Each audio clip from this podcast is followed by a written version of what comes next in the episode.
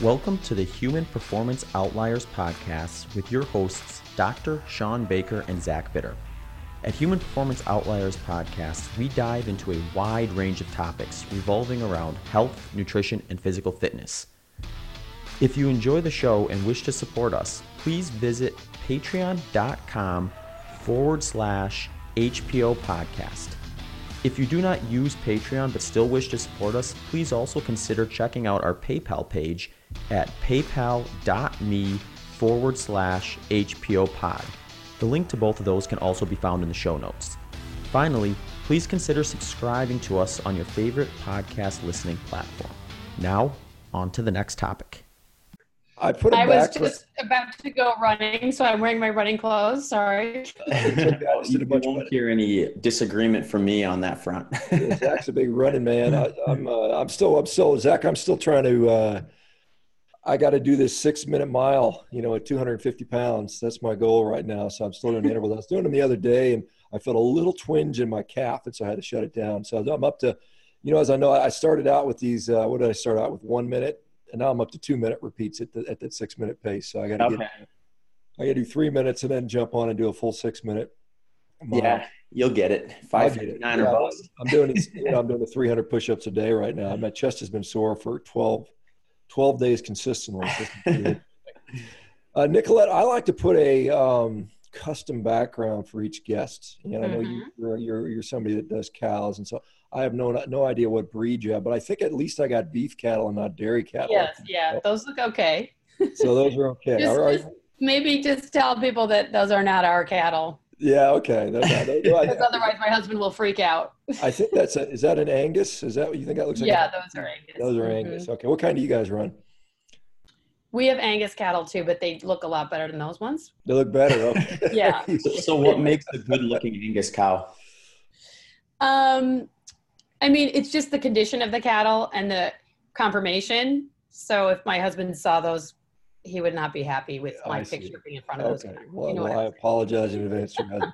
saying. I mean, they don't. They're not. They don't look horrible, but they're. I mean, you know, we take a lot of pride in our animals. You know how that Gotcha. goes. Gotcha. Anyway, so these, these, for the record, these are generic cows I pulled off the internet. They are not There we go. Nicolette's cows, so don't take them as they are. Hey, Nicolette, for the people that don't know uh, your story, can you briefly just kind of give us a, uh, and Zach's been recording this, by the way, just so you know, but can you just give us a kind of a brief description of, of, of your background a little bit, and then we can kind of get into discussing stuff. Yeah. So I'm um, originally from Michigan, and I grew up there. And as a kid, spent a lot of time outside and was really interested in nature. And I majored in biology in college. And then I, after college, I became a, a, I, or I went to law school and became a lawyer. And I worked for several years as a lawyer for, um, well, first as a prosecuting attorney, and then for law firms.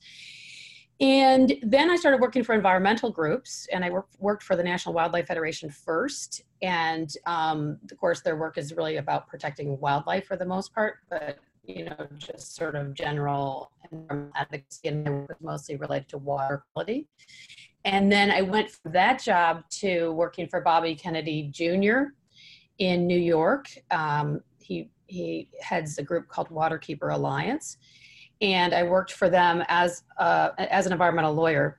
And after I'd just been there for a couple of weeks, Bobby Kennedy asked me to launch a project for the organization that was going to focus on pollution related to the livestock industry. And so that actually became my my specialty, and I did that for two years. And I left that job um, in 2002 and from that point forward um, i got really interested in this whole question of how the environmental uh, issues surrounding livestock through that job and um, i had met a lot of farmers and ranchers in that work including bill niman who's the founder of the niman ranch network of farmers and ranchers and um, I decided to leave that job and um, I wanted to write about this issue and um, probably continue working in some other capacity.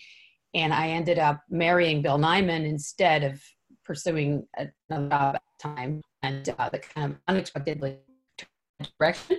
And then I moved out to California. I was living in New York.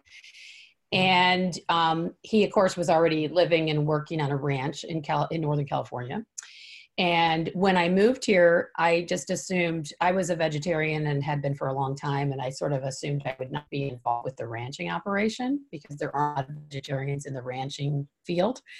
And it seemed like a bit of a leap. But I, when I actually moved here and started living on the ranch, I got really interested in what we were doing and I started working on the ranch. And um, actually got really super interested in the ranching side of it. So um, I ended up not pursuing another um, environmental lawyer position and ended up just writing about my work and working on the ranch. And I did that for about seven years. And I wrote a book called Righteous Pork Chop, which was my first book. And it was arguing in that book that, you know, animals are a really important part of the food system and the landscape and the farm economy but at the same time we weren't raising them the best possible way in the world so that it was making an argument for improving the way livestock are raised and then after i wrote that book i did a lot of speaking and writing about this whole question. I sort of continued working on that but i got more and more concerned about the the public conversation, which was uh, people were getting more aware of the problems in mainstream livestock production, which was good because I think there needs to be a lot of improvement there. But at the same time, it, the answer that was kind of coming out a lot of times in conversations was we need to get rid of you know that part of the the food system and that we need to get rid of animals and we need to get rid of the food you know the the the food from animals on our plates and get them get them off the landscapes and so forth and and so i increasingly got worried that that was you know this kind of oversimplified version of the whole question and that that answer which was not only not going to be helpful but it was actually going to make things worse both from a dietary and from an ecological standpoint. So i wrote a book called defending beef um, about four years ago now and and that's been my most of my focus since then.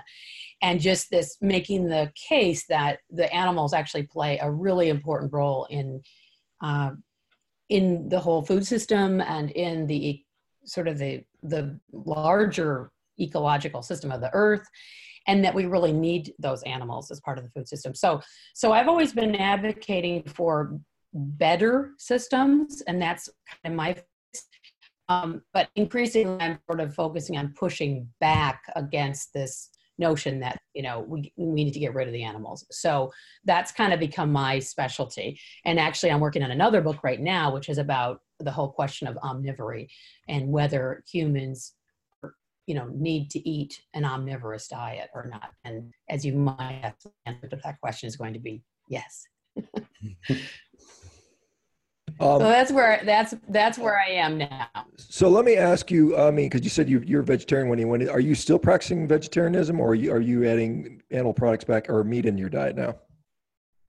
Well, it's it's an interesting question. It's very timely because um, I'm 51, and uh, actually, I saw you say something a couple of weeks ago in one of your podcasts where you were, or a video you had done where you said you're kind of laughing and saying a lot of these vegans are like in their 20s and they they have no idea what you know what's going to happen to their bodies as they get older and that's when they're really going to need the meat and stuff. And that's actually i kind of i thought that was an interesting comment because that's sort of been my um, my experience is um, i've been a really healthy person my whole life luckily and I've been a person who exercises a lot. I'm very uh, focused on eating whole, real foods, and I always have been. I was actually reared by parents that taught us that. So I was never a junk food kind of person, and I um, always followed a really good diet and exercised a whole bunch, and uh, and it worked for me. Um, but at the same time, as I you know started going through my 40s, I found it more difficult, especially to maintain you know the muscle that I always had, and um, and I was getting more fat on my body and not as much muscle and i did not like that. And i and i recently just had my bone density tested out of curiosity and i found that i'm um, i have my bone density is thinning which i do not like. I'm a runner. I mean that should that doesn't make any sense right? So i've been for various reasons i've been um, i've made the decision that i want to transition back to including some meat into my diet i've already included um, homemade um, meat stocks broths which I um, have I've, I've, always made those from our own um, animal carcasses and bones and stuff, and um, and I use those in my cooking. So I've had a tiny bit of animal product or meat products really. I've always had dairy and eggs.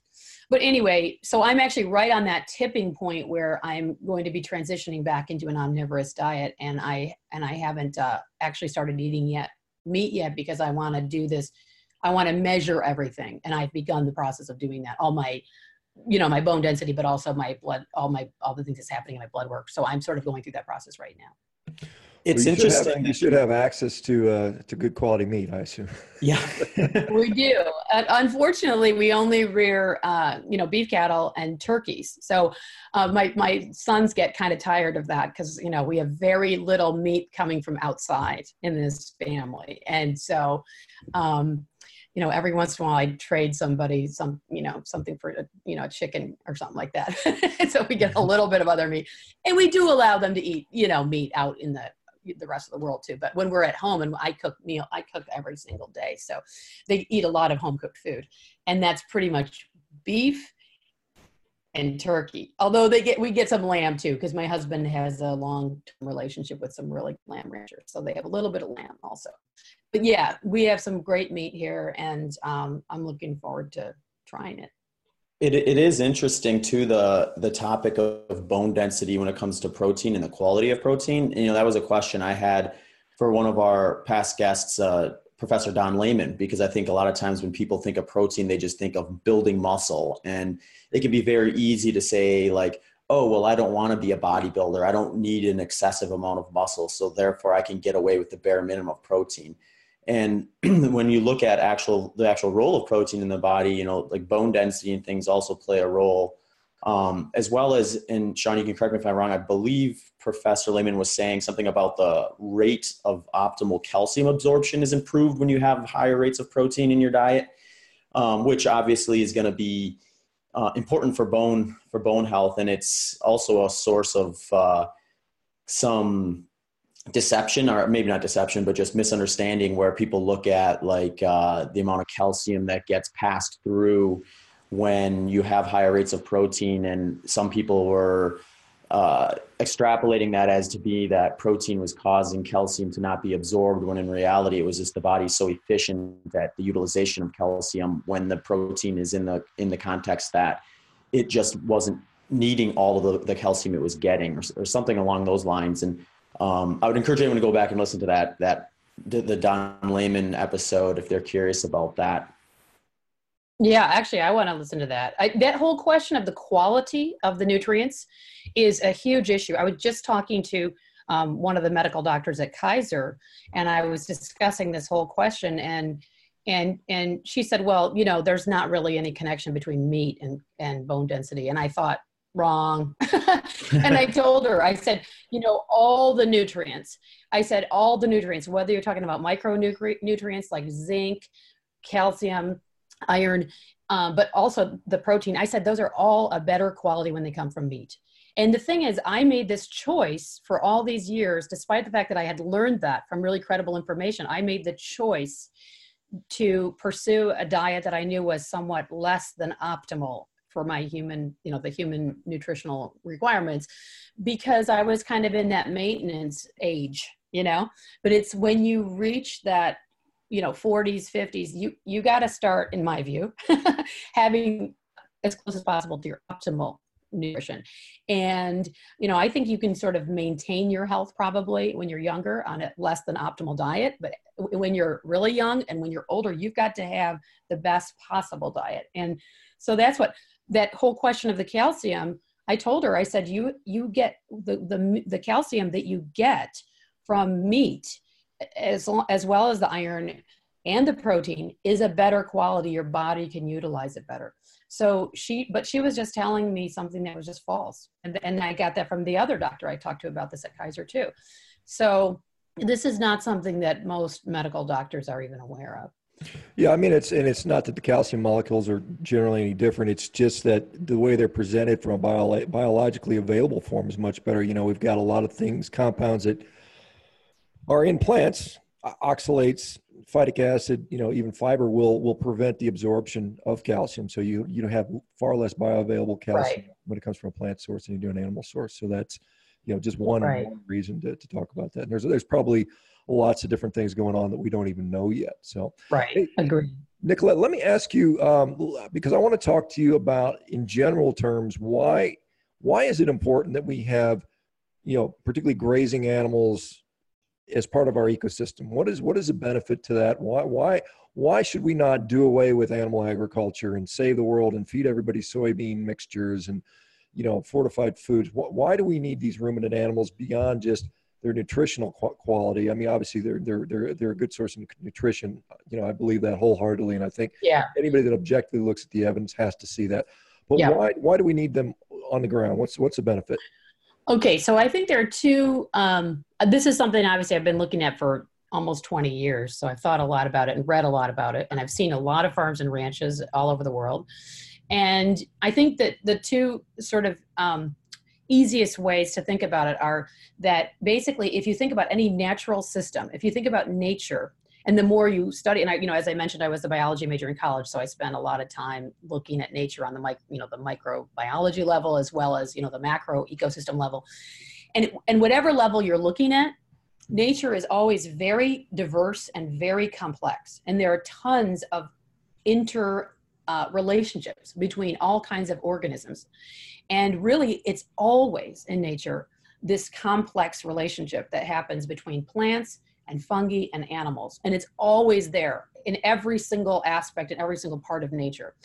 And when you try to um, create a farming system that is truly ecologically vibrant and the term now that's being used all the time is regenerative and i and i like that term because we've had this whole extractive mentality about agriculture forever and the regenerative agricultural movement is saying, no, we can actually farm in such a way that we're sort of mirroring the way nature functions, which is always to regenerate everything. It's always cyclical.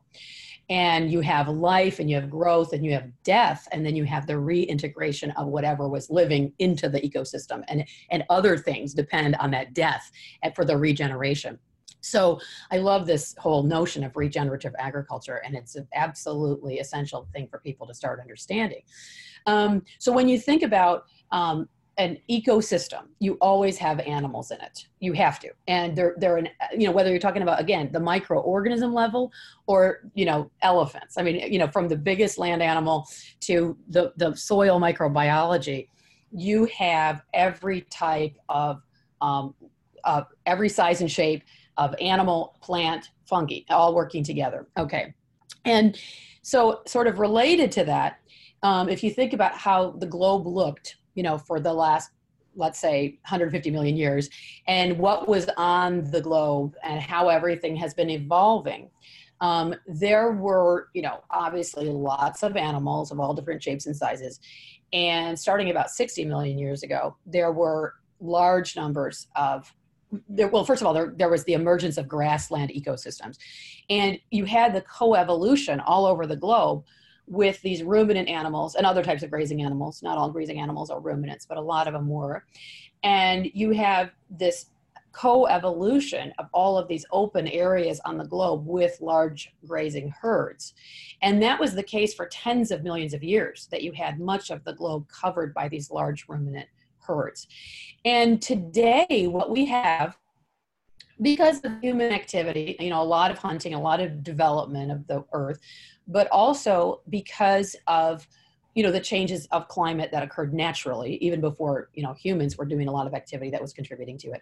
But you had the loss of a lot of these herds. I mean uh, complete disappearance in some cases or dramatic diminishment. So example for example the caribou herd in the arctic that's still significant but it's a small portion of what it once was. And we still have a few bison roaming around in north america but a tiny fraction of what was once there. And so, you know, you always had fluctuations in the sizes of these herds, but you had a lot of herds covering the globe for tens of millions of years. So, but we no longer have those wild herds. We just have little pieces of them.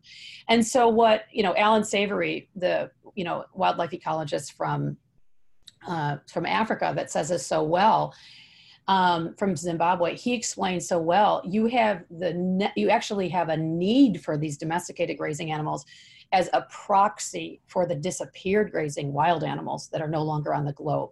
So it isn't just that the, the grazing animals that we raise, the cattle and the goats, the sheep, you know the domesticated bison all these things it's not just that they're okay.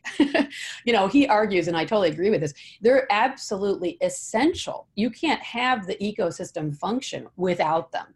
And especially these large open areas like in the western part of the united states and in parts of you know the sort of the steppes of you know in Eurasia and in large parts of Africa and in large parts of Latin America, you actually have these large open areas that require grazing animals for proper ecosystem function. And and he made Allan Savory makes a great case about the desertification of the land that there are huge areas that have gotten really dry and desertified because of the absence of these grazing animals. So um, you know, it's a kind of a, it's a, a, very important frame for people to think about this whole issue in, and most people are not thinking this way right now. Yeah, that's that's really interesting. We actually had Allan on episode 85, and he was talking about the desertification and how it is indeed an issue of properly managed increased ruminants in order to kind of help with this stuff. And if we don't do that, it's just a matter of time before some of this stuff becomes even bigger issues than they already are. And you know, one of the things he mentioned that I thought was really interesting was the the ruminants as like a sink for water. Because you know, when people think of cows, the first thing I think most people think of is how many gallons of water does it take to produce a pound of beef, and you get all these kind of um, teased statistics out of that, where it takes like you know 17 gallons of water to produce one pound of beef, and people just they're not looking at water in the right way when they're looking at it from that lens. And I, am pretty sure it was Allan who was talking about this, and he was saying the really interesting thing about ruminants and desertification is these these animals are huge and they they actually capture a lot of water. And when you think of water on like a dry environment, if it dumps down all at once, it's just going to flow right over and flow off, especially if it's already like low quality topsoil. And he's said the fact that these cows kind of can hold that water and gradually release it over time actually allows it to kind of stay in that area as opposed to run off where it's where it's not intended to go. And I just thought that was a really interesting kind of connection or piece to that puzzle of uh, how everything is kind of working synergistically when it's when it's operating in the right in the right manner. Yeah, that's an interesting idea. The animals. What what I talk about in a lot of detail in my book Defending Beef is that where you have well managed grazing animals, and Allan Savory as well as me, we both argue that there needs to be a lot of improvement in the way animals are managed in the landscape in much of the world. But uh, but they're still essential, you know. So it's the question of whether you know this. It's not the cow; it's the how thing. Um, but really what I talk about in a lot of detail in defending beef is that the landscape will hold a great deal more water in it for a lot of different reasons where you have a vegetative cover and you have that which is there's lots of evidence that well managed grazing improves the vegetative cover. It makes it denser it makes it more diverse. You know it's it's a much healthier you have a great deal more vegetation where you have grazing than when you don't okay? If it's especially if it's appropriately managed but what happens is because you have that vegetative cover, it's like a protective blanket on the earth's surface. And that actually holds the moisture in. And because you have the growing plant, the roots creates create uh, pockets and porosity in the soil.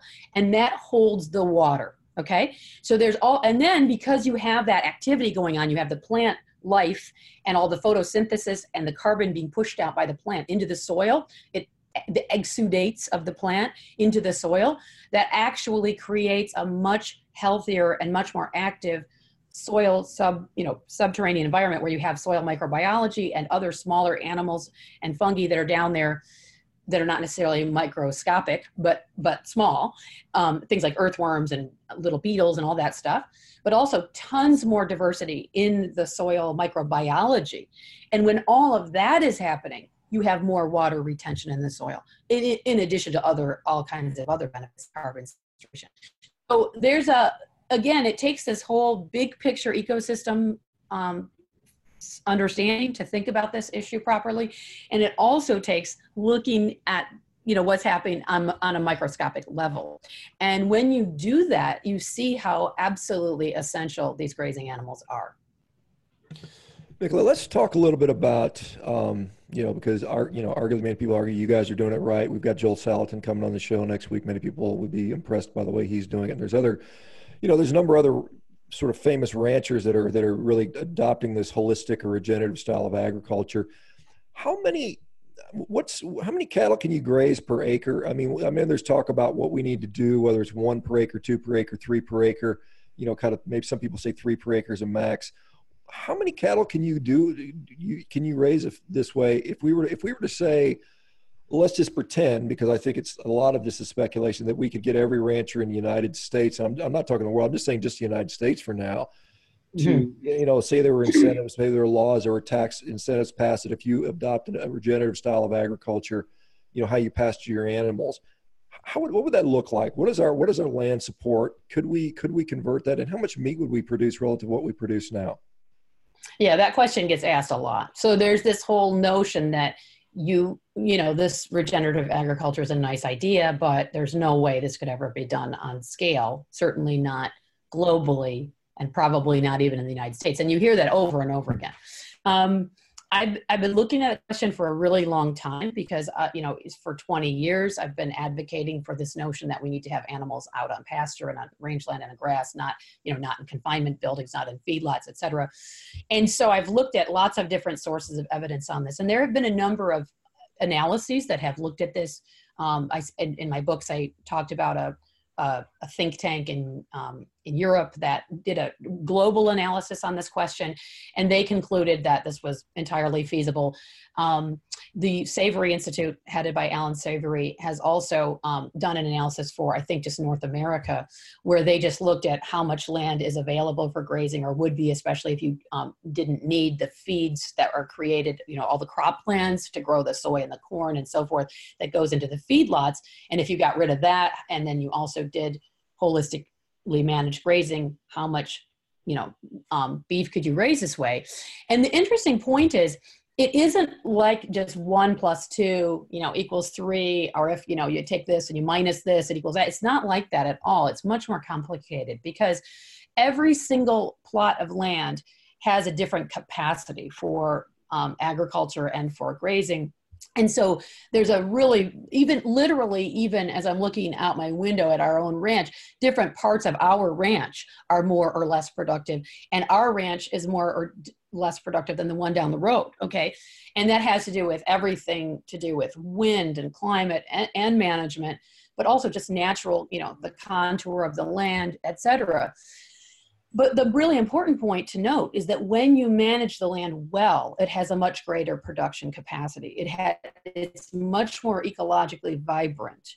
So I don't know if you've ever had Gabe Brown on your show, but he's an extraordinary wonderful spokesperson for regenerative agriculture and he's a farmer in north dakota and he talks a lot about this that you when you have a sort of conventional mindset for agriculture your whole focus is what am i going to go out and kill today okay? You're trying to kill every you know fungus you're trying to kill every insect you're trying to kill every weed you know? That's your whole thing and then get the one thing out of it that you want. Well regenerative agriculture is a totally different approach. You're trying to figure out how does an ecosystem function and how can i get my landscape to work in such a way that it's actually functioning the way this landscape's meant to work and we're producing food off of it. And it's much healthier and much more nutrient rich food so bringing this back to the question you asked you can produce a lot more vegetation and therefore more grazing animal production whether it's meat or milk when you are managing in this more regenerative way. So it isn't simply a math question of how much um, land is out there right now and how much land would be gained by taking, you know, the crops away that are fed to the feedlots, and then okay, how many grazing acres do we need for the current system? It's really a question of how much production would you have if you managed it properly. And the Savory Institute did that kind of an analysis and found that there would be about a 30% surplus in in the United States if you land surplus. In other words, there's way more than enough land to produce all of the current production that we have now. That being said, I really believe that humanity has to grapple with this whole question of healthy food, healthy diets, and healthy landscapes and how these are all connected. And if it were the case that we needed to reduce some um, you know amount of grazing somewhere in the world in order to have a healthy landscape, I'd be in favor of that. But there, I've never seen any evidence to that effect. In most places, you probably need more grazing, not less. That's interesting. And you brought up, um, uh, I guess, a, a region that I find interesting because I think when you're looking at this kind of like the Savory Stew process, like if you do a surface level analysis, the first question that maybe pops in your mind is like, well, how do we implement that in states like the Dakotas or these northern climates where they have a harsh winter as part of the year? And you were talking about Gabe, who clearly practices this, and he's up there. So, like, what does he do right. differently during those cold months than say someone down in like Texas where they have more uh, warm weather year round? Well, um, Gabe just wrote this fantastic book, Dirt to Soil, where he really describes what he's doing and why he thinks this is applicable anywhere in the world and and he talks a lot about this whole question of understanding you know your ecosystem and working with it and creating diversity. The, diversity is one of his you know primary watchwords. And i just moderated a panel that he was on in at the um, Acres conference in Kentucky a few months ago, and I had a lot of opportunity to discuss this whole question with him. And he and he repeatedly emphasized what I'm doing is something that can be done anywhere in the world. So he gives some specifics about his operation and how he's doing it in North Dakota. But the you know the sort of the bottom line is you if you think about grazing animals, you know, I was just mentioning the caribou in the Arctic, they are absolutely all over the world, including very cold climates. You don't have to have a tropical climate. In fact, there are huge, you know, it's more problematic in some ways to raise, you know, grazing animals in tropical settings. you can have, you know, snow cover and you can have harsh winters and so forth and um, everything is about adapting to your your climate and your situation year by year and um, and understanding your landscape and what what works there. He has a lot of cattle on his ranch and he doesn't feed them any grain. Um, in fact i think i remember him saying that he doesn't even feed them any hay. He used to do some hay feeding in the winters and he doesn't do that anymore. I don't fully know how he does that in his operation but you know there are lots of different things that people around the the north, north america are doing in terms of making um, more cold season grasses available in their operations by by you know getting that introduced into their mix of plants that are available. And just um, adapt the animals need to adapt over time to that um, to that changed climate. So you'll, you know, you're going to have a herd where some of the animals are going to do well in that kind of uh, a system and some are not. And you're going to eventually um, reduce the number of animals that are not performing well in that kind of a situation. And you're going to have a hardier animal basically.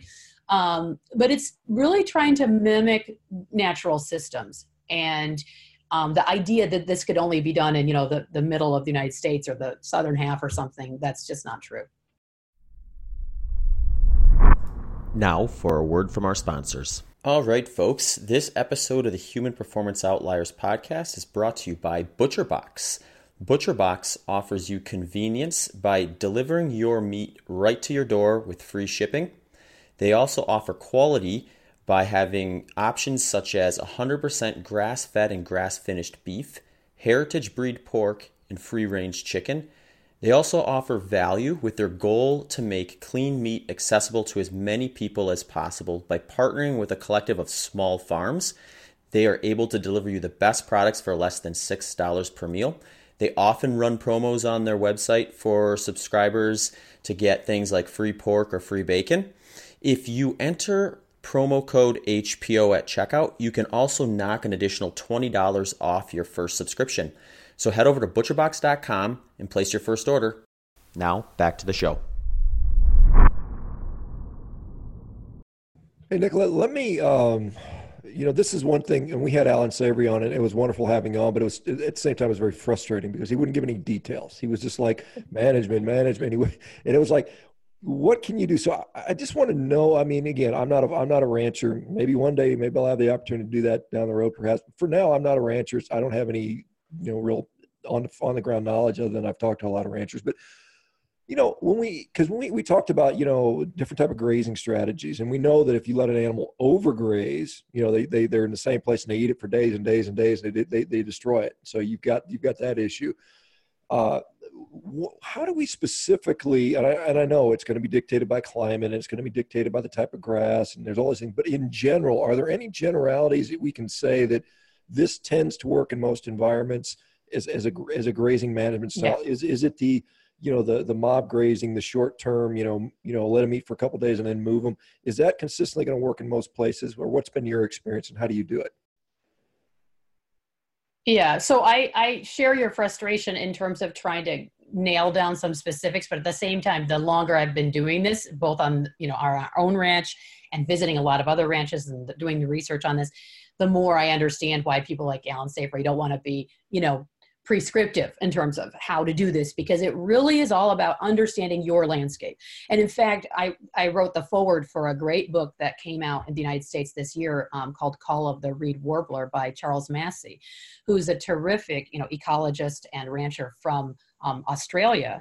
And that's his whole notion is that if you understand the, how your landscape was meant to function, that's the starting point for figuring out how to truly be regenerative in your in your location. But I would say this. So I would say, first of all, it is incredibly site specific and operation specific and um, and I wouldn't even you know I don't think even what we would do on this ranch would apply to the ranches up the road necessarily. I mean, I really think it also has to do with what you have resource wise in terms of your your your people power. You know, this is where Allan Savory's ideas of holistic thinking come in. You have to have you have to know what you have. What are your short you know what what do you not have? You know, what resources and strengths do you have both in terms of humans and in terms of the landscape and in terms of the moisture level, all that stuff. But I would say a few things. One thing is we definitely know that the, the land has to rest. This is a really important thing. And Allan Savory does talk about this a lot. So you can't have continuous grazing on large open tracts of land. Um, and in fact it's a really dumb idea to have continuous crop production on you know a same piece of land over and over the same crops. You, you know the land really doesn't work that way. N- nature doesn't work that way. Nature is all about regeneration and diversity and these interconnectedness between all these living entities. So when you're continually trying to take the same thing out of a crop field and plant it year after year you have to get you get more and more dependent on the chemical amendments that you need to put in there to make it possible to grow that. And eventually you're really not going to be able to even do that but when you when it comes to grazing, similarly, you need to allow the land to regenerate itself in terms of so for example plant growth. You have a, a grazing comes and essentially crops the prunes the vegetation which is really good both for um, to create diversity in the vegetation because you you make more um, sunlight available to other plants that are not yet coming up. And you actually stimulate the plant to grow more and it causes the roots to die back, which adds more carbon to the soil. There's all kinds of you know interesting stuff that happens when you crop a plant. And that's a lot of what grazing is. Grazing is also pushing with the soil uh, with the hooves pushing the vegetation into the soil, which is essentially feeding the soil by doing that, because the soil microorganisms, you know, live on that um, the, the food that's pro- provided by that vegetation that's then going to decay into the soil. Um, and so you have to have uh, that happen, but then you also have to have that removed for a period of time. And again, thinking about how nature works, um, nature always has these large herds, but they always are moving. And, and it's also quite likely that it is the best system in most places. I, am trying to avoid being, you know, um, absolutely solid on this because it is so site specific and year to year even specific. But the, it's better to have more animals and relatively closely congregated, you know, densely bunched and move them quite frequently. So those are sort of generalities that I think are true but but you really do have to have a specific understanding of your your climate your location what's happening there and even the human resources that are available before you know what you should do on your ranch you know? Yeah i mean that's i mean and that certainly makes sense. I mean obviously you can't one, one size doesn't fit all but i mean there, there i mean it seems like there's some general rule. I mean what would you say most people let's just say we go to the average ranch you know there's 750,000 of them in the United States. We've got, you know, lots and lots of ranches. Most of them are, you know, family owned. They're small herds. You know, I think average herd size, you know, something around 50 or something like that. What are the average person doing and what are they doing wrong? Well, I think in general, you know, again, hesitating to make generalities, but um, we need, we really do need to improve um, grazing management. So there needs to be a better control over grazing, how it's happening, you know, sort of um, where and when the animals are moving and, and you know keeping them more densely congregated in a general way i mean it, lots of places out there i'd say probably the majority still are they have a certain tract of land and especially in fact especially the smaller operations a lot of times are not as well managed because they might have let's say it's very different depending on whether you're in the western united states or if you're in the upper midwest or whatever but let's say again, just making really average general statement. Let's say you have 50 acres and you have a herd of 25 beef cattle or something. People are tending to just kind of throw the cattle out there and let them, you know, graze as they will and move as they will. And that's probably still better than not having the grazing animals there or quite frankly doing crop production or lots of other kinds of human activities it's not as ecologically devastating as some people would like to believe okay? But it is certainly not ecologically optimal. So really it's it's important that the land be subdivided you know whether it's with ideally probably with movable fences so things like electric fencing um, and the nice thing about cattle because they're large animals even calves are pretty big. So you can um, control their movements with basically just like a single strand of electric wire for the most part. And and the calves want to be with their moms you know so as long as you're keeping the moms you know under control and the moms want to stay together and they want to be with their calves. So they like to be in a herd and they tend to do what you want them to do. They're they're actually quite easy to manage. I mean this is one of the funny this is a side note but uh, an, an, important one. You periodically have this rewilding concept thrown out there by people who don't like you know beef and other domesticated grazing animals. They're like why don't we just rewild? If we need these grazing animals fine okay i buy that argument. But why don't we just rewild? Well we have this little example of it right here where I live in in um, the Point Reyes National Seashore here north of San Francisco, and there's an elk herd here that they cannot control. No, it's just it's it's it's a, it's almost comical to watch the efforts to control this elk herd. Okay, by the Park Service, because these are really large grazing animals. You can't you can't fence them. Basically, they can get over pretty much anything. I mean, unless you put like a 50 foot high wall, they can get over it, um, and they they can't be managed by humans in terms of you know their movements or their breeding or anything because they're afraid of humans or um, they can even be really aggressive i mean cattle on the other hand are really easy to manage. They're comfortable around humans. They're docile animals. They were developed you know they've been domesticated over a long period of time but they were originally domesticated because the their wild ancestors were relatively um, domesticatable. You know, there's a whole very interesting discussion about that issue in Jared Diamond's books, um, Guns, Germs, and Steel in particular. He goes through this long analysis about how few animals of the wild animals that are out there can be domesticated. And it's really a very small number of the large animals. And so cattle came about because their wild ancestors could be domesticated. So they're actually quite easy to manage. You can manage their movements, their reproduction, what they're eating, et cetera, et cetera. And that's very, very hard, almost impossible to do with wild animals. So the whole idea of you can actually just do this with rewilding is kind of silly. And even even in addition to that, in this area, you got people upset because there was a little bit of um, uh, culling of the herd of the wild uh, elk herd that was here. And actually they were culling what they believed were diseased animals and people were still upset about this because they were shot by the park. And um, and the alternative to doing that is reintroduction of grizzly bears and wolves okay? And we're about 12 miles from san francisco. So people this whole it's so absurd the reality of how this would all work versus what people have in their minds. You either need the large predators or you need to have killing by humans, okay, to control these wild grazing herds. It's much simpler when you use domesticated grazing animals because you you control their movements, you control their population size, and they're very you know amenable to being managed by humans. Yeah, it's, it's an interesting concept. Um, you know, I mean, the, from my understanding, cows were basically domesticated from something called an auroch you know, which is a much bigger animal. And, and, and my understanding is they were still somewhat dangerous. I mean, you wouldn't get, you wouldn't, I mean, right. you know, probably a male bull cow can be very dangerous or male, male bull, I should say, can be. Oh no, the, the mother cows can be pretty dangerous yeah. too. yeah, cattle, actually, if I'm not mistaken, don't cattle, mess with calf. cattle are in the top 10 number of animals that kill humans. It's probably because we have so many cattle, but they're not, you can, you can certainly get hit, hurt by a cow as big as they are. Uh, interestingly, in Romania, as you may or may not be aware, they're they're backbreeding the aurochs, and so they think we'll have some Right. aurochs standing in 2025 out in the Romanian forest, which would be pretty cool. Let me ask Yeah. you about. So you know, there's a lot of farmers are out there that are that, you know they've been doing it you know for three or four generations. You know, they're they, they they're cow calf operations. They they they they they feed into the you know the the, the feed feedlot sort of scenario. They've been doing it for their whole life. That's how they that's how their business model has been.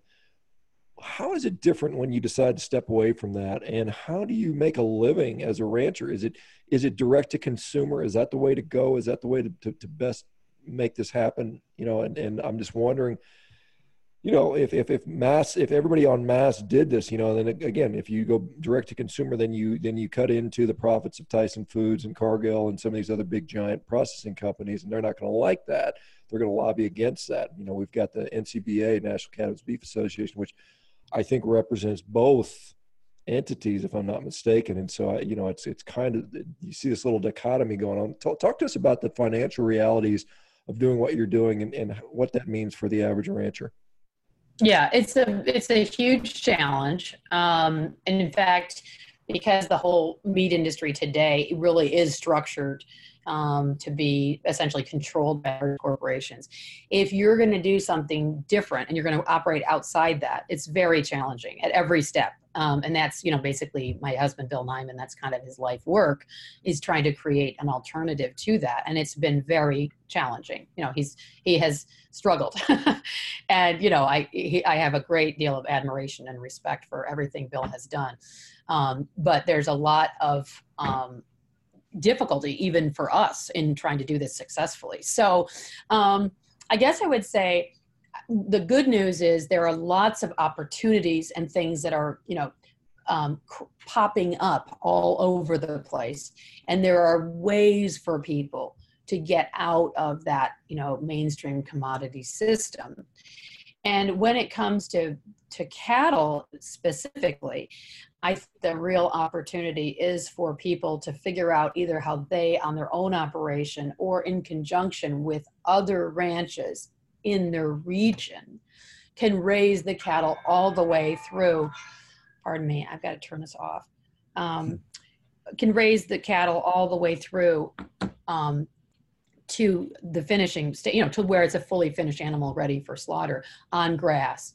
So that's going to maybe be um, on on a large operation. I mean, one that has access to quite a bit of land, or it's going to maybe be a cooperative effort with a number of ranchers in a given area, ranchers or farmers, depending on where you are.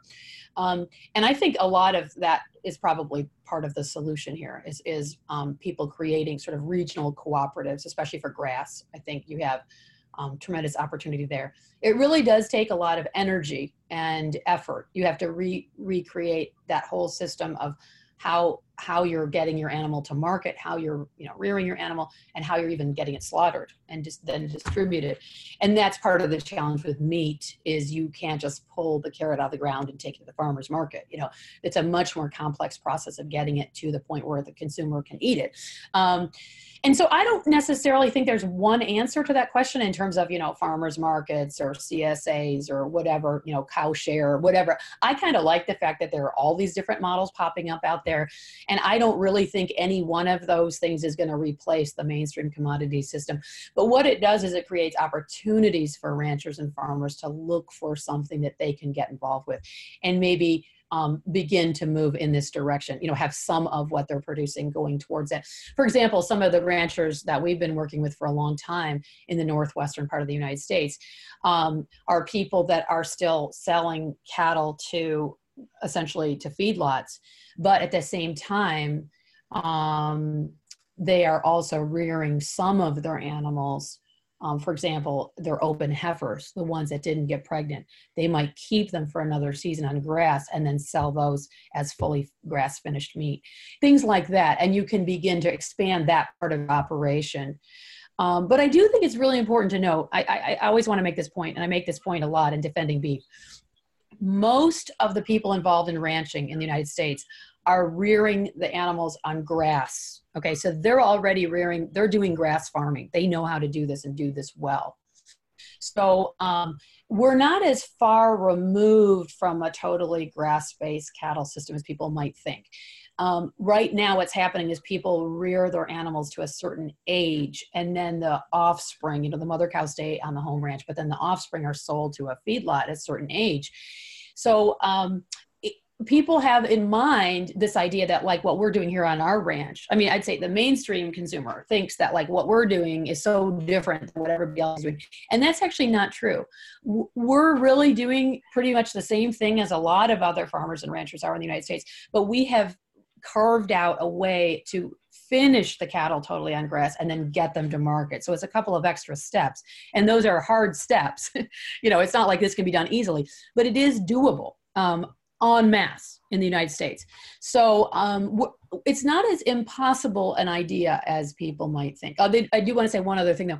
You mentioned the, the role of the large meat companies, and that is a problem. I mean, they, they are very concerned about anything that's going to cut into their market share and they control the access to the slaughterhouses and the distribution chains and so forth.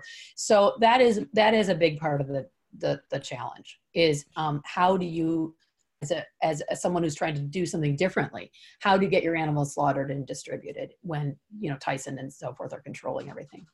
Yeah, that's you, one thing. Oh, go ahead jack. I was just going to say you highlighted some interesting points that we've brought up in the past. We had uh, professor frank mitloehner on and he he told us even when you have these grain finished cattle they're spending they're 80% of the cattle herd is going to be on grass at any given time regardless of whether it ends up in a feedlot or is finished on grass so I mean, the way the way I see that, I guess simplistically is that okay, well, we're kind of eighty percent of the way to a fully grass finished um, end product, albeit you know, like you mentioned, those last couple steps can be very very difficult. And I, I, I try to put myself in the shoes of someone who's in that production model where they're eighty percent grass and then finishing in grains. Like you know, I'm probably going to need some help from an outside source to really kind of flip that model to a true grass based setup. Um, you know, personally, I, I quite like the idea of having local grass fed options available as many places as possible. And you know, I think if we if we would move towards that, that'd be pretty cool. Um, but getting there is, like you mentioned, kind of a kind of a hurdle. Uh, are there any current like if I were, let's say I was like a 45, 50 year old uh, rancher who's been doing things the more traditional North American way with the grain finished, is there like any like supports out there right now that would help me kind of transition towards that so that I don't get sunk in the process? Um, I think there are. I mean, there are some national organizations that are focused on you know creating a more grass-based system um, groups like the savory institute and um, acres which is an, a publication but also does a lot of events um, and there are others but i think what's probably more important is for people to get familiar with whatever grass networks exist in their region and then figure out how they can um, learn more about what's happening in their region and and how to get connected with what's happening. Because as i mentioned before i actually think cooperative grazing arrangements are are absolutely part of the solution here. And so um, you know and interestingly um, you know there's a uh, there's kind of a reception uh, in the mainstream conversation again that um, that this is just something being done by a few people and that the vast majority of ranchers are kind of just in the conventional mode. And that's kind of true but it kind of isn't true. Um, you know um, there's a professor allen williams who does um, uh, who does consulting for grass-based um, um, grazing. And he told me that uh, he used to speak at conferences 20 years ago and there would be three people in the room. Mm-hmm. and now he speaks to rooms of a thousand ranchers. And, th- and that's because there really is within the farming and ranching community a tremendous dawning of recognition that the mainstream systems are not working. They are not providing good livings for the farmers and ranchers. They are not producing the healthiest possible food, and they are not maintaining the ecological health, which we all need as people who work on these landscapes and who need these landscapes to function well. So I feel like there's already this tremendous movement within the agricultural community toward these systems. You know getting everything over you know converted is a huge process. But there's this quiet um, revolution happening where you have more and more people within agriculture and i especially say people that are below the age of 50 you know sort of young the younger crowd but not exclusively. Some of the people that are really interested in this are in their 70s and are you know maybe redoing what's been done on their farms for generations. And that's really exciting to see. So i feel like we do need, you know, ins- you know, I, am very in favor of incentives, and um, there's a program in California where they're going to try to help um, ranchers to, for example, pay for carbon farming plans for their ranches and that size. I think that's great. If you can make that money available to farmers and ranchers, that's terrific. But I think the most important thing that's happening is the movement within agriculture to move toward this um, from from within, and people are looking at people like Gabe Brown and Joel Salatin and others as as as examples and models of how how they can redo what they're doing. Hey Nicolette, let me just um, put out some things out here because I think this is important stuff we can discuss as well. I mean, you know, we have people on there, Frank Mitloehner, Sarah Place, Sarah works for NCBA. They will point to the fact that since the 1970s, you know, our cattle herd has shrunk by 30, 40 million cattle. We've, we've dropped it. We've continued to produce just as much beef. We've become much more efficient. We use less water than we used to. We produce less methane than we used to. We use less land than we used to.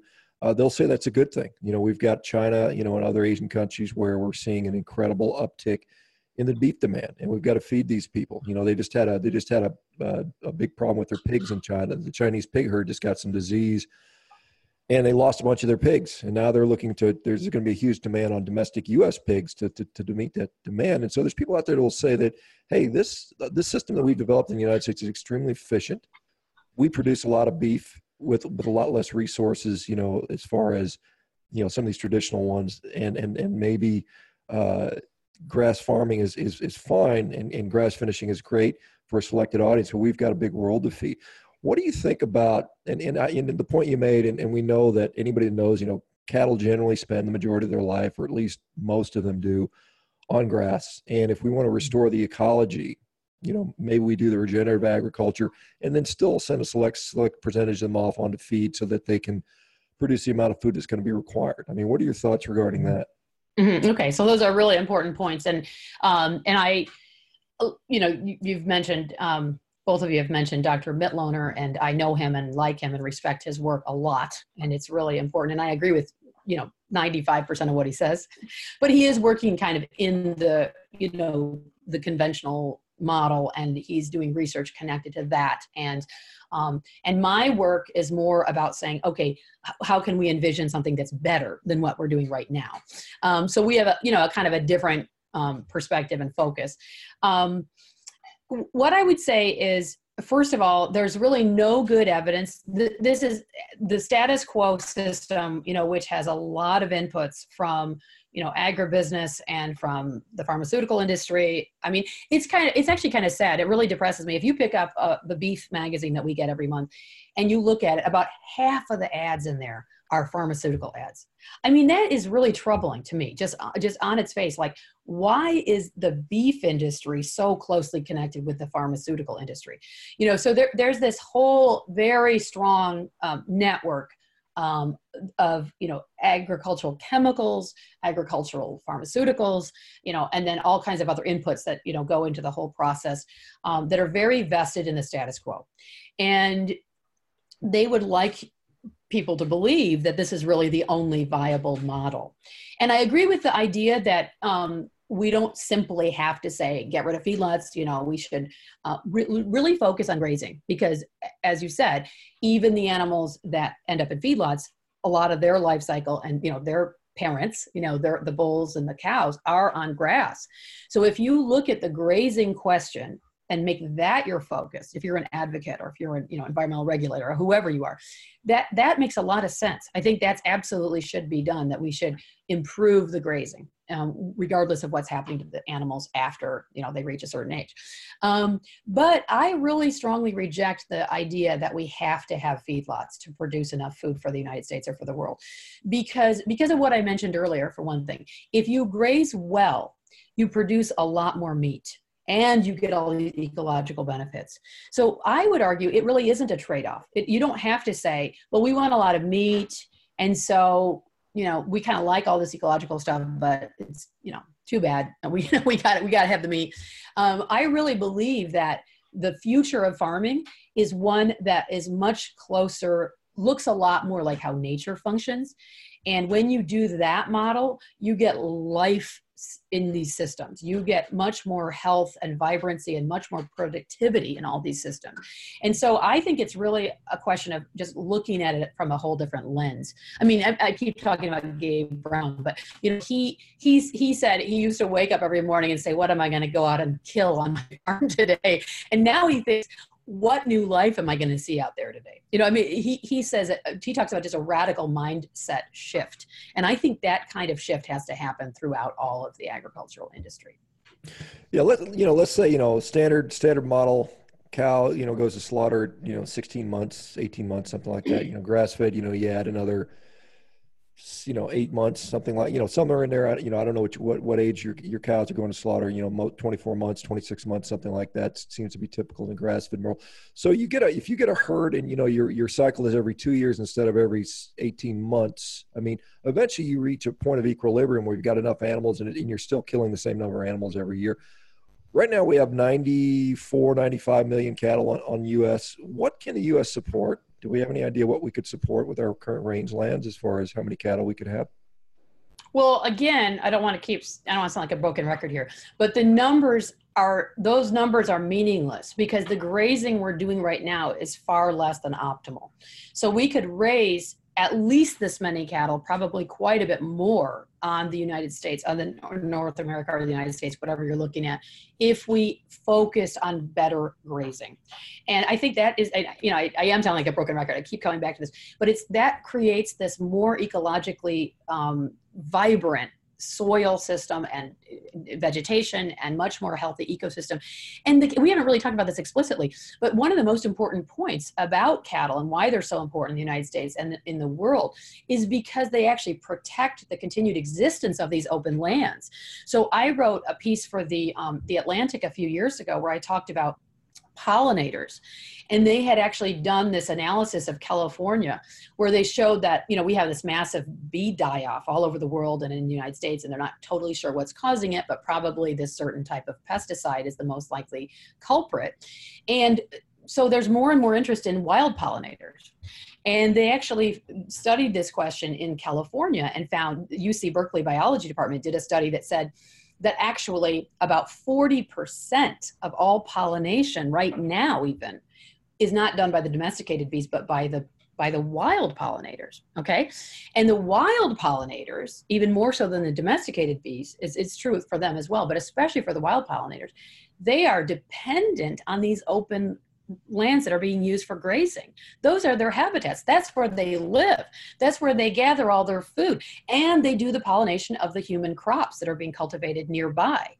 So it's a weird thing that people um, don't don't ever even consider that grazing cattle and having those ecosystems where they're existing not only creates the food that you're raising there whether it's meat or milk but it also supports the crop production in california in a big way. And maybe more and more importantly in the future as you have the domesticated bees continuing to die off. So you know i think all of this stuff has to be understood. And this whole question of whether you can produce you know enough food and all this stuff to me a lot of this is basically red herrings. I mean we really it's not to say there's no validity to these points but they really are not uh, you know it's not like this is the end of the conversation. You know we need to we have to do it this way. No this is the current model. There's a lot of money and political clout invested in the current model. There's no question about that. That doesn't mean that we can't do a different way and i actually believe we have to both for human health and for ecological continued ecological uh, vibrance. Yeah, one of you know, and, and this is this the, the, sort of the average person is not in this industry and just wants to be healthy, and, and, and for the people that are out there that feel that animal animal animal based nutrition is an important part of that, which I strongly believe. That's why you know we're setting up this animal based nutrition network thing coming out, where we're going to try to get more consumers in contact with ranchers and, and, and a whole other thing to go around, you know, animal, whether it's policy and stuff like that. I know there's some people, I, I know uh, one of the things I see the hangups with, with what's going on is, is the processing, you know, the USDA processing makes it very difficult. And I know there are, I mean, I guess there's ways that you can actually buy a cow. You, you actually buy the cow and you don't need to go to the USDA processor. You can, as long as you trust the, the rancher to do the processing locally with a mobile, a uh, mobile processor or something like that. Is that a viable solution? You know, where I can go to your ranch and say, "Hey, Nicolette, I like that cow. I want him in. I want him in six months. I'm going to buy him, and and then I'm going to do that." And then you guys will get a process, and we don't have to go through the USDA. Is that a viable option, or, or is that is? Do you think that's a scalable option? Um, well, again, I think the solutions are complex because I think all of these smaller initiatives, and you know, whether it's improving school lunch programs or whether it's farmers markets or whether it's connecting people directly to ranches cow shares or whatever i think those are all interesting and part of the solution. And i think people um, should seek out whatever opportunities exist in their community um, for getting more connected with their food. And it's not just meat. It really is about getting your food as close as possible to the source. Because when you learn about how much degradation there is in the nutritional value of vegetables and fruits and so forth over time and through storage and you know refrigeration and all that stuff. You realize wow you really want to be as close as possible to all of your food. Um, but yeah i think um, to me, we need to sort of attack this whole question on a lot of different fronts. And the reason I'm so um, enthusiastic about getting consumers fired up is because I think the drive really has to, the push has to come from them. I've done, I've done um, lobbying on Capitol Hill a few times about some of these issues through with different you know i've never i was never paid anything to do this. I did this as a volunteer um, but i was asked several times by different nonprofit organizations to come with them and meet with legislators and stuff and to speak on capitol hill and i've done that. And what always shocked me was you'll meet with different congress people or their staff and they'll say i really like what you're doing. I really agree with this but i'm not hearing about this at all from my constituents. So i cannot make this a priority I mean, and I'm always like, wow, how can you not be hearing about this from your constituents? Because this is, you know, at the core of American, the health of the, every person in this country, you know, how we farm and how we eat. And we have this massive crisis of, you know, public health right now in terms of, you know, this huge percentage of the population that is chronically you know ill with diet related diseases and, and more and more people are on chronic medication and so forth.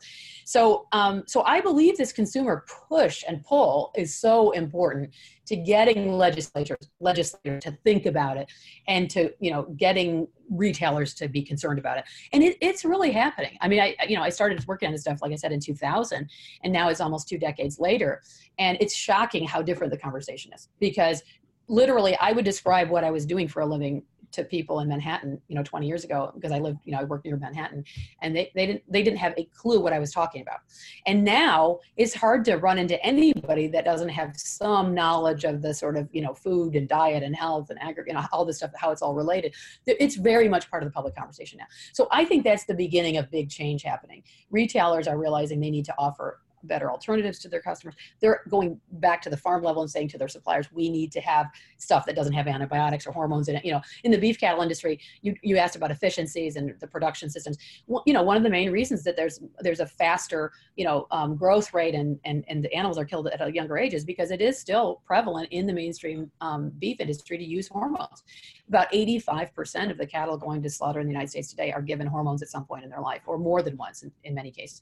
And to me, that's unacceptable you know, I, I'm a huge defender of the beef industry and of beef as food but but i am i could not more strongly uh, disagree with doing that. I bet is wrong on every level. And so that, that's the kind of stuff we have to get away from as an industry. And then people have more interest and more more confidence in the food that we're producing. What are your thoughts you know as, as someone who has lived many years as a vegetarian and i don't know if it was for health reasons or ethical reasons what do you think? What do you? Uh, what is your response to? You know, we need to do meatless Mondays, and we need to start really, you know, promoting plant-based diets to save the save the environment. What are your thoughts regarding that particular recent trend? Well, I became a vegetarian when I was a freshman in college, and I thought that it was the right thing to do from primarily from an ecological standpoint. You know, I was very involved in environmental causes already. I was a biology major. I was super interested in the natural world and doing the right thing for it. And I still remember distinctly receiving a flyer from Sierra Club that said "Save the rainforests in Latin America, stop eating beef," kind of thing, you know. And of course, I was 19, so it made perfect sense to me at that time. you know? I mean, you just don't, you know, you don't think about all the complexities when you're a teenager. Um, and I I stayed with the diet largely for a long time, largely because I felt it was um, initially I thought it was optimally um, the optimal um, health diet. I, I've become grow, increasingly skeptical of that for a long time. But I also felt it was the light, you know, sort of the lightest footprint, um, ecological footprint. And, you know, as I've kind of alluded to a couple of times, the more I've understood food systems and ecological systems and the importance of how, how we should raise animals, or, or rather produce food rather, um, I've, I've come to see animals as an absolutely essential part of that. Now, you could say, okay, that's fine but it's still better if you have a large portion of the population not eating meat or you know you have more and more veganism because then you have fewer animals and that reduces the total you know resource you know that's used to produce food and so forth. And to a degree that's true um, because it is true that meat is more resource intensive to produce than many other foods. Okay but the reason that, that, that I oppose the sort of meatless Monday and all these ideas is because what it's doing is it's giving people it's a false sense that that's the right answer. You know that the healthier diet doesn't include meat. In fact, I get really frustrated. Um, you know, at, you can go at, in places like Kaiser and see a poster on the wall saying, you know, basically the less eat meat you eat, the better. You know, that's kind of the message that you get from nowadays from a lot of the medical establishment and, from the public health establishment. When it is so untrue, you know, I, when I don't believe that supports health, um, you know, and you know more about that than I do, but certainly from an ecological farming standpoint it's absolutely untrue because the because every bit of fertilizer that's created for a vegetable farm or a fruit farm or a grain or soy, whatever, if that's not coming from animals then that's coming from fossil fuels. And they're very intensive to produce from you know fossil fuel intensive. So if we want to really think about truly regenerative systems that are not going to be dependent on extracting things from you know the middle east and transporting them around the world in large tankers and stuff you have to have these animals. And you have to have them broadly distributed around the world and you have to have a lot of them and that not only is important for the farming systems, um, but it produces you know again gabe brown talks about you got to have him on your show. He talks about the, the the the food being more nutrient rich when you're creating it in these biologically vibrant systems. So it's it is absolutely essential that we have the animals in the in the food system. And when you're telling people meatless monday or eat less meat da da da and that's your message you're not only giving people a false sense about what they should be doing with their diet and what they and what's best ecologically but you're alienating all the farmers and this is the thing that really frustrates me.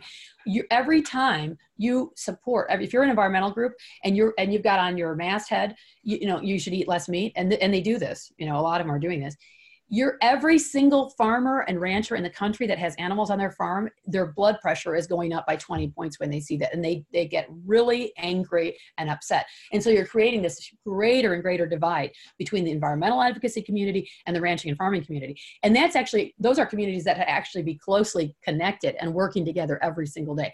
So i get really frustrated about that kind of messaging. And i think it's actually not only counterproductive but it's just wrong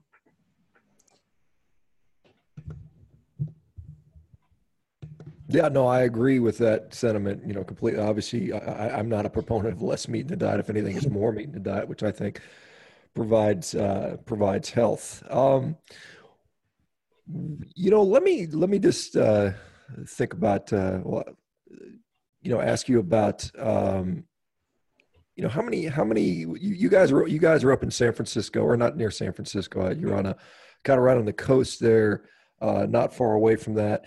How do you guys get any? Um, I mean, is there any the ranchers that are? I mean, I, you said your neighbors more productive. Do you do you do you guys find that a lot of ranchers in that local area are adopting similar practices after seeing what you guys have done, or do you see that that the majority of people are still kind of in this conventional model? Well, I, I wouldn't um, want to say that we are the cause of people moving towards better grazing, even in this area. I mean, we like to think that we're you know serving as good role models for anybody in agriculture but i'd also say that there's so much interest in so many different sources of information out i mean the internet has connected people from all over the world so people are having this conversation. And ironically a lot of farmers say it's much harder for their neighbor to adopt what they're doing because nobody wants to do that. You know but you might look to the other side of the united states and take you know some example from there. But anyway um, that's kind of a side note. I, but i would say that a lot of good farms and ranches are doing this now and there are a lot of good examples a lot of good books.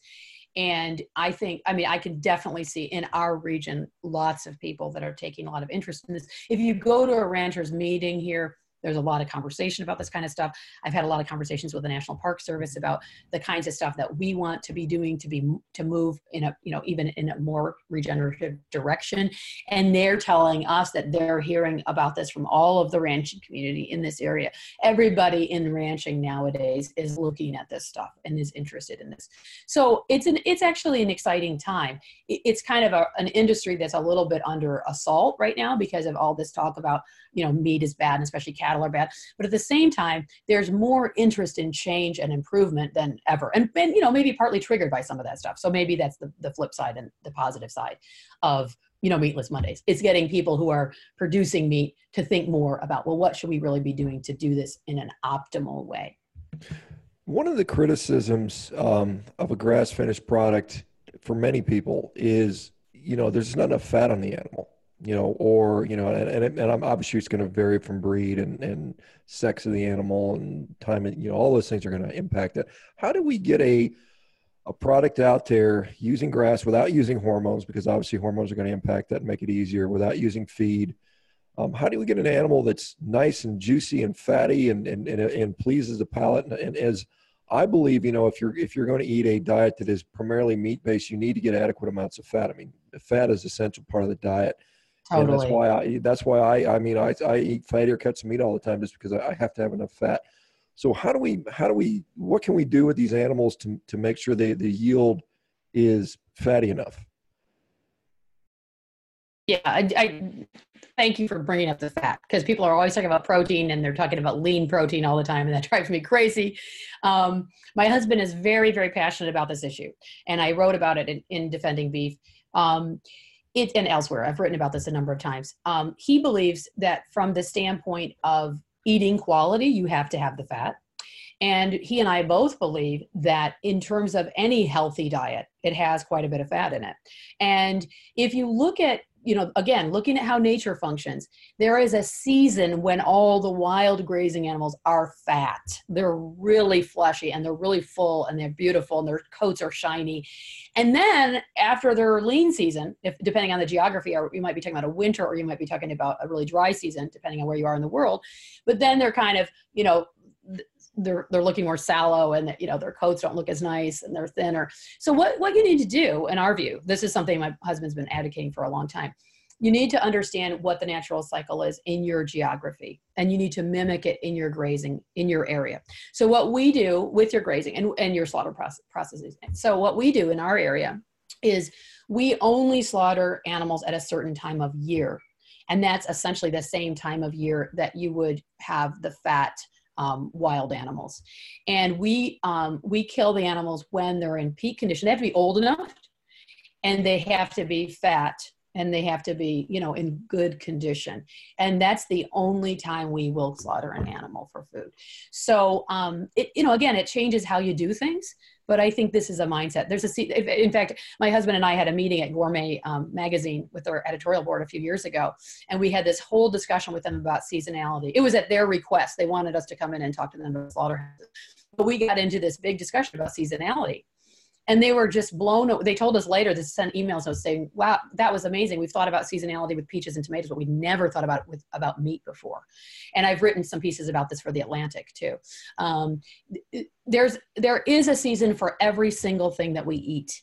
And if we understand that and then we get closer and closer to that as consumers and as people that are producing the food we're going to produce food that's healthier and we're going to produce food that's better tasting as well more nutritive more delicious and the fat i couldn't agree with you more strongly it is an absolutely essential part of meat So I think we should be producing fatty animals and then, you know, not overly fatty. We don't support, you know, I mean, I'm fine if people want to eat Kobe beef, but we're not interested in that. Okay. What we want is healthy, you know, vibrant animals on the landscapes and that are appropriate genetically for their region, but then they're fully grown and they're, and they put on a nice fatty cover during the, the season of plenty. And then you slaughter them. That's interesting. Timing is everything. um, Nicolette, where where can folks find you, and where can they get their hands on your book? So I have two books, Righteous Pork Chop and Defending Beef. They're both available on, you know, of course, on Amazon, but also um, Defending Beef is sold at uh, the Chelsea Green website. Chelsea Green is a fantastic publisher that does.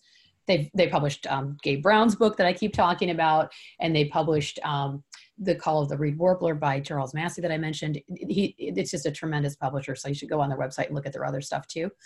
Um, and I have a little website. It doesn't have tons of stuff on it, but it just kind of, people can get more back, information about my background and other stuff I've written. There's lots of links to stuff I've written, and it's just nicolettehahn So those are a couple of places. And um, at the moment, we don't have an active like company website or anything because we're just selling to individual chefs and retailers right now. Cool, and we would love to get Gabe on the podcast. If you want to connect us, connect us with him. He'd be a, an awesome guest, and I'm sure our listeners will be clamoring for him to come on after listening to this one. Yeah, from- oh, he's he's unbelievable. You have he, he's one of the coolest guys I've ever met, and his what he's doing is unbelievable. And I should say we have this great um, Twitter and uh, and Facebook page at Defending Beef as well. I should have mentioned that that we're very very active. We're connected with tens of thousands of farmers and ranchers all around the world on that. So that's another resource for people. And I'm definitely happy to connect you with uh, Gabe Brown. He's he's he's he's awesome. Perfect. Well, and we'll link all that stuff in the show notes too, so listeners can click right onto it if they want to check out right. more about what you're up to and uh, check out some of the stuff we talked about today. Okay, awesome. Thanks Nicolette, for having me, guys. Nicolette, thanks for sharing your morning with us. That was a pleasure. Um, okay. Maybe I'll I get up there and visit your ranch one of these days, if, if, you don't mind. I'm not too far from there. You know, I'm down here. Absolutely, you're welcome anytime. awesome. Check out those beautiful. See what those beautiful, real beautiful cows look like. You can show me. yeah, ours are real pretty. nice, nice, wonderful. All right, thank you so much. You're welcome. Hey, folks! Human Performance Outliers podcast is growing, and due to the growth, we are looking to take on some new sponsors. So, if you feel like your company or organization would be a good fit for our audience, please do not hesitate to reach out to hpopodcast at gmail.com. Thank you. Thank you for listening to this episode of the Human Performance Outliers podcast with hosts Dr. Sean Baker and Zach Bitter. If you enjoyed the show, please consider following us on social media and checking out our websites. Links to those can be found in the show notes. Also, if you have any questions or comments, please do not hesitate to shoot us an email at hpopodcast at gmail.com. Thanks again for tuning into the show.